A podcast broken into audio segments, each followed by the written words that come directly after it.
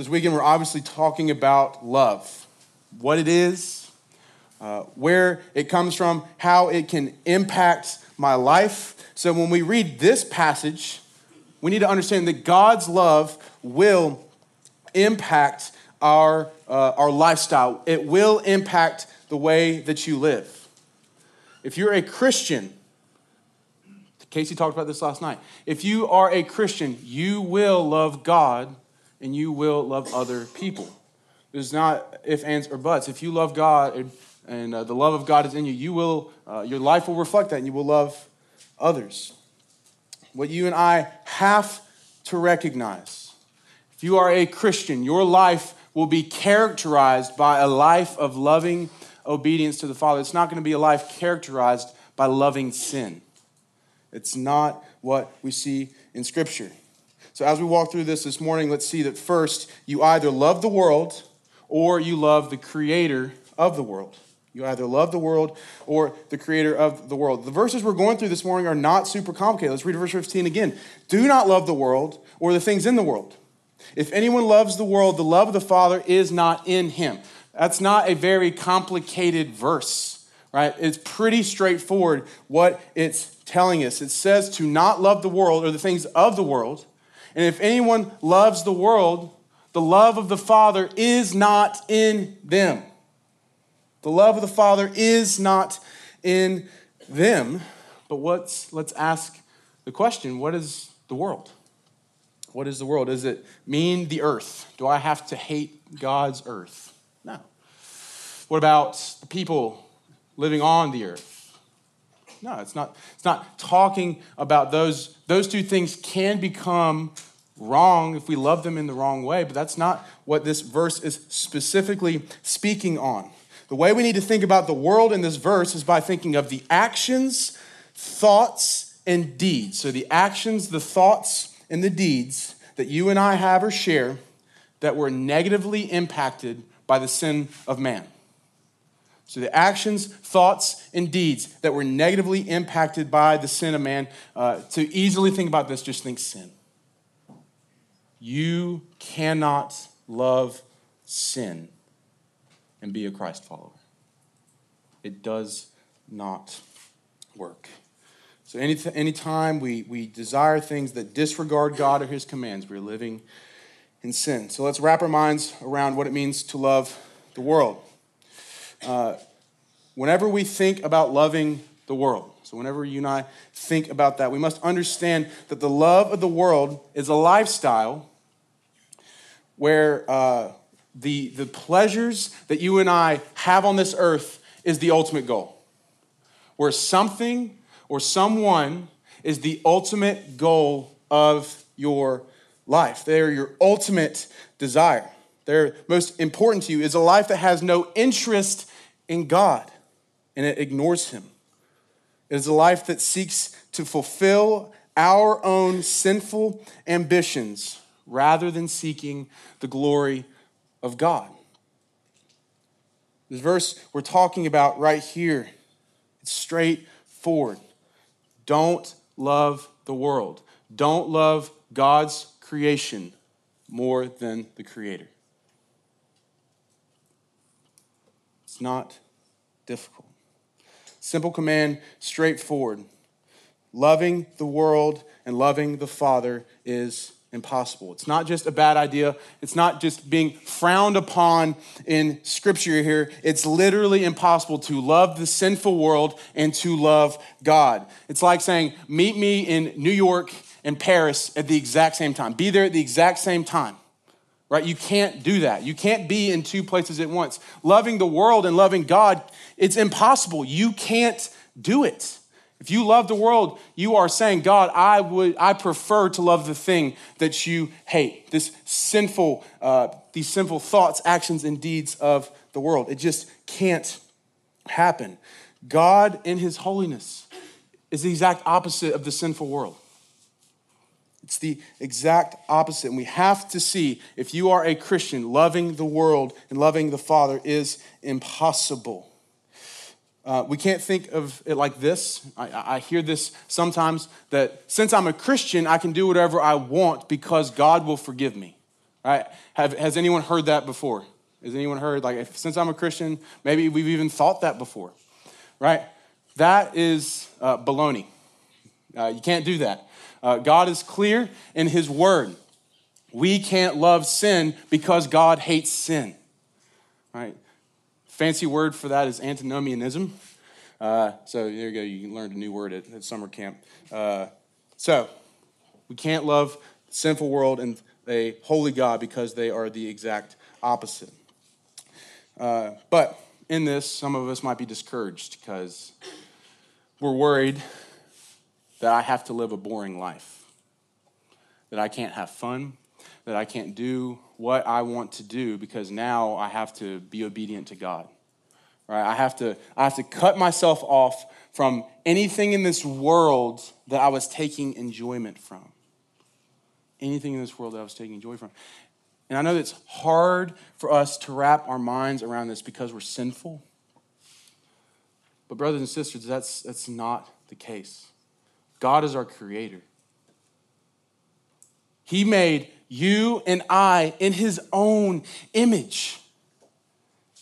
God created us for a specific purpose. And the rules or the commands that we see in Scripture are guiding us to how we can best live to fulfill our purpose. He's not doing it to be a killjoy. God knows what we need better than we do. He's guiding us in order for us to, uh, to, to flee the sinful world and to glorify Him uh, with our lives. So, secondly, let's see the emptiness of our worldly pleasures. Verses 16 and 17. Uh, We'll just read 16 right now. For all that is in the world, the desires of the flesh, the desires of the eyes, and the pride of life is not from the Father, but from the world. Uh, so in verse 15, uh, we just know that, that uh, John is hitting at like how uh, worldly, loving the world is a bad idea, right? We saw that was clear. Loving the world, you can't love the Father and love the world at the same time. So John is starting to get a little more specific on what this, uh, what this worldly love looks like. In this verse, um, he's showing us that we can often fall into loving the world and not even know it. He lists three ways we love the world. First, we love the world uh, through the desires of the flesh. The desires of the flesh. These are the sinful desires that arise from uh, our what things our body want, uh, things our body may even need.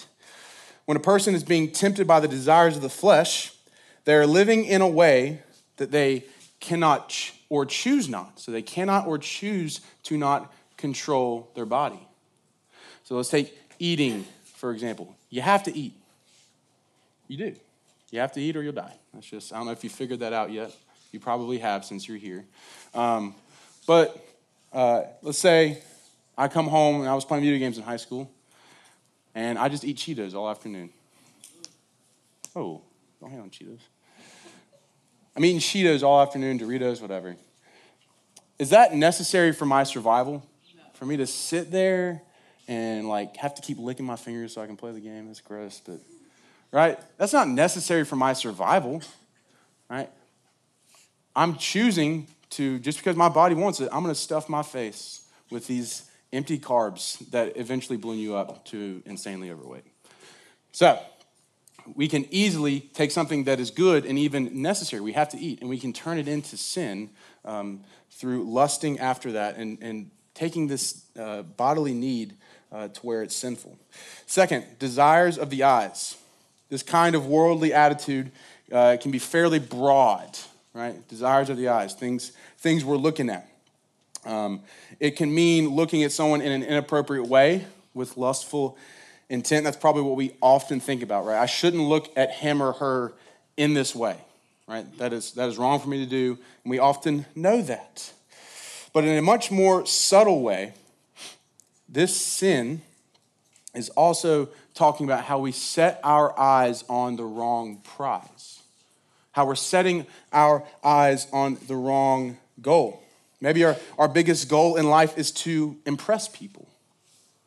And so I'm going to go out of my way to look really good all the time so I can impress people. Or maybe uh, the shoes that I'm wearing, the phone that I have. My biggest desire is to look appealing to someone else so I can gain their favor. Right? We're, we're going out of our way to, to uh, be appealing to the eyes just so we can look at ourselves highly. Clothes wear things we have. Lastly, is the desire for self glorification. It's pride, is the way we can think about it. Self glorification. It's pride in oneself. And this is often at the expense of another person. It makes, uh, it's, it's us making ourselves out to be better than someone else for some particular reason. It's often uh, even an arbitrary or uncontrollable reason. Uh, uh, think of like pride of your birth. Like you, maybe you're proud of where you were born. You had no control over that, right? Where you were born, you had no control. Your family, your success, your ethnicity, your social standing, your influence, your wealth, your material possessions, whatever it may be, all of these things are building up your pride to where you think you're better than someone else. You're putting other people down for things that uh, they may not be able to control. You're building yourself up. You're making yourself out to be a better person. And all of these three categories that we just walked through, this is the one we all probably struggle with the most because it's subtle. It's often easy for you walking down the street and you realize, I just looked at that person with lustful intent and I just sinned. It's hard to catch our, your pride and your self glorification. It's hard to do that, but we're always trying to make ourselves out to be better than someone else. A lot of times you walk in the room, you start sizing yourself up with other people. How can I be better than this person? How can I be the head honcho of this room?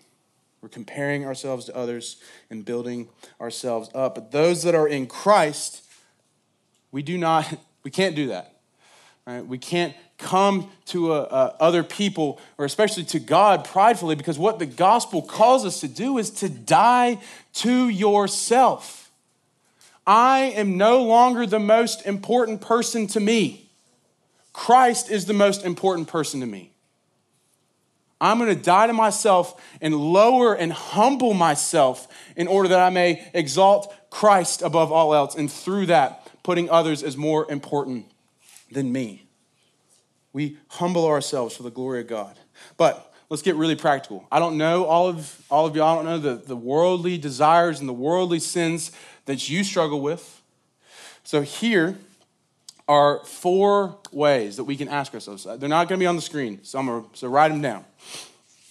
There are four ways that you can try to help yourself identify the, the, the things of this world that you love right? And they're hard to catch, so we have to, we have to uh, look at our heart regularly. Number one, anything of this world that controls my mind to the point that I cannot think about God. I'll say it again. Anything of this world that controls my mind to the point that I cannot think about God. if you and I are unable to focus our mind on God and meditate on Him, we're meditating and focusing on the world. I know for myself, um, when, I, when I think of times of like maybe I'm, I'm Sunday morning, I'm struggling worshiping and, and singing, oftentimes it's because I've got a song stuck in my head uh, or maybe a movie that I watched, whatever. Um, and so in that moment, I'm allowing even something like a song to, to interrupt my worship of, my, of the God, of the creator of the universe. So sometimes you can't help that. And I get that. I don't, I don't intentionally try to distract myself. But what we have to do is we have to critically look and say, why is this happening? If it, especially if it happens multiple, on multiple occasions. Maybe you stop listening to a specific artist, or uh, you stop listening to songs uh, before church. Anything that can help you focus better on Christ.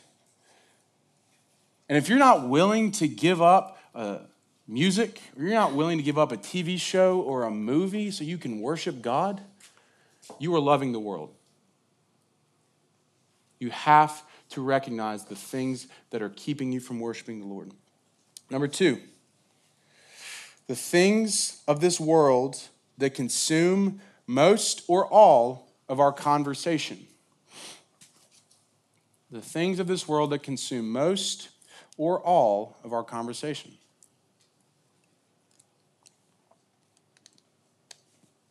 Here's a simple way to think about this one. What do you talk about? What do you talk about?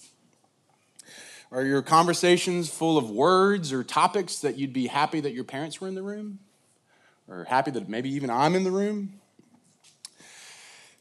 If you, uh, if you have allowed your love of the world to wrongfully taint the things you say, you're loving the world.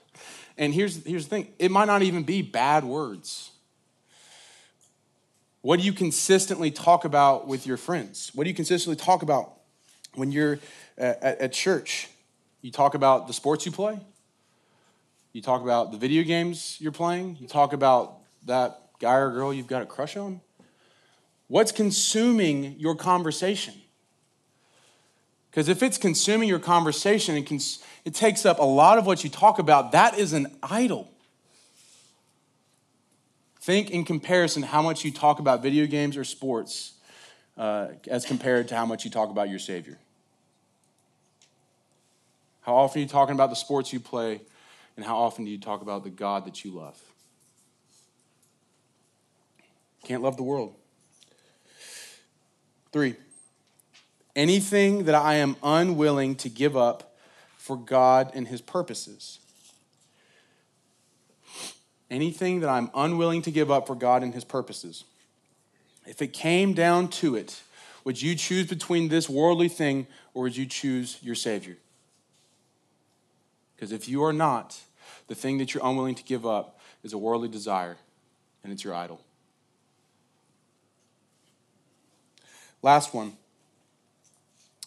Always wanting to have more stuff or more praise. If you are always wanting to have more stuff or more praise, if this is your biggest goal in life, that all I want is stuff and stuff, or I want people to look at me and I want people to like me, that is a worldly desire that you are loving. So these four things show us what we love. The things we talk about, the things we think about, the things we desire. That's showing us what we genuinely love. And we all struggle with sin in this room, every single one of us. So we can't just assume that we don't love the world. We have to actively look for the things of this world that we are falling in love with and repent and flee that. We have to be critical of our hearts because all these desires are from a broken world. The sin that was brought into this world when Adam and Eve sinned in the garden has deeply impacted our lives. It has deeply impacted this world. And it's not it's made sin not this obvious thing. What's, what's really hard about sin is it's often really sneaky and it's hard to catch. Sin often looks perfectly good, but you just have the wrong intent in it. It's often a perfectly good uh, action, but you have the wrong intent. It's like eating. Eating, there's nothing wrong with eating. But if your heart in eating is gluttony, you're, you're loving the world. You have to check your heart. The sin is throughout all the world, it's in all of us, and it has twisted our love. We so much easily, uh, so far easily fall in love with the world than we do with God. We have to actively fight it. We're, we're, choosing to love this temporal world that is going to pass, it's going to go away. We're choosing to love it rather than the Father. So we must remind ourselves daily that God is the source of eternal joy. God is the source of eternal joy. God, the creator of every single good thing, is our source of ultimate joy, not this world, not his creation. You cannot satisfy yourself in the things of this world. When Christ calls us to come and follow him, he asks us to be ready to give up every single thing in our life. We have to be willing to give everything up in order to follow Christ. And we do this because we see that God is my satisfaction, that God is my joy, not him, her, or that thing. God is our source of eternal joy. So, in this, as Christians, we have to see two things. Number one, we must seek the will of God. We must choose to be obedient to the Lord above all else. We seek to bring glory to His name above ours, above our friends, above our families. It's our purpose. It's what God created us. When you become a Christian, you seek to bring glory to God, not you. The second thing is we must remind ourselves daily because we forget that Jesus eternally satisfies. Doesn't get boring. Christ's love for you, Christ's love for me does not get boring. Your iPhone 8, it'll get boring. Your new pair of shoes that you love, they'll get old and worn out. Your popularity that you think you have in school, it'll get, it'll get old. It'll fade, or, people, or you'll just stop being popular all of it will go away. I promise. Praise God that He took away our slavery to sin. If you desire to follow Christ, you can. He took away our slavery and our bondage to sin. Through his death on the cross, he came and abolished our slavery and bond to sin. He brought us to himself and he reunited this relationship that gives us eternal joy and satisfaction. So I encourage everyone think about the things that you love. Think about the sinful, small, subtle things that are in your heart that are causing you to love the world and not love God. Because if you don't forsake the love of the world, if you don't ignore it, if you don't reject it, you will go to hell. Hell doesn't end. God hates sin that much. If you say you love God, you can't love the world. Praise God that He came and saved us. We boast in nothing but Christ alone as believers. We boast in Christ and the cross and all that he has done, not the sinful world. So let's ask so what?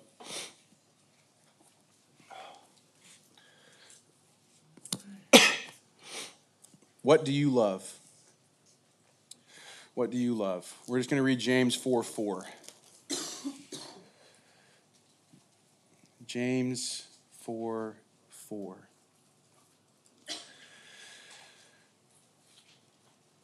You adulterous people, do you not know that friendship with the world is enmity with God? Therefore, whoever wishes to be a friend of the world makes himself an enemy of God. Whoever wishes to be a friend of the world makes himself an enemy of God. Look at your hearts, brothers and sisters. What do you love? What do you do when no one's watching? What do you think about when no one else uh, obviously can know what you're thinking about? What consumes you? Critically look at your heart. I mean, if, if you love the world, you are God's enemy. God's going to win. If you love the world, you are God's enemy. You will fade into destruction with this world. You will. But if you love Christ, if you love the Lord, you will be eternally satisfied. This passage is, is largely negative, right? It's telling us what not to do. But there's a positive aspect of it, right? For to not love the world, that means we're to love God. It's not just saying get rid of any love in our life. Let's place our love where it properly needs to go. We can't fall into loving this sinful world. We have to seek to love the Lord. So ask yourselves Do I love the world or do I love the Father? Let's pray. God, you're good to us. You love us. I pray you would help us to be critical and insightful into our own hearts. You would show us what we really love. And Lord, if it's not you, I pray that you would give us a heart of repentance. God, that you would call many of these brothers and sisters, these middle schoolers, that you would call many of them to repent and believe on you this weekend that they would forsake the love of the world because it does nothing but lead to destruction. God, I pray that we would love you.